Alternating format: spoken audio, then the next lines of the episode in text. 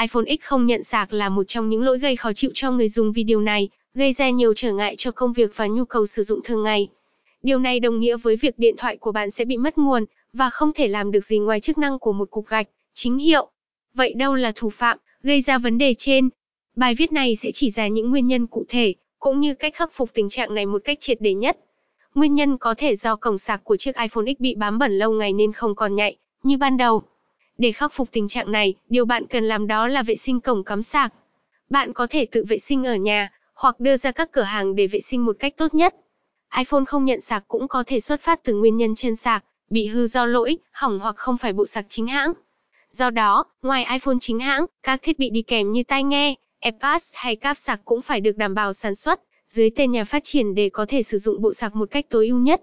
Trên đây là những thông tin nếu iPhone X sạc không báo gì mà bạn có thể biết và khắc phục phần nào tình trạng này trên điện thoại của mình. Hy vọng thông tin trên sẽ giúp ích cho bạn đọc.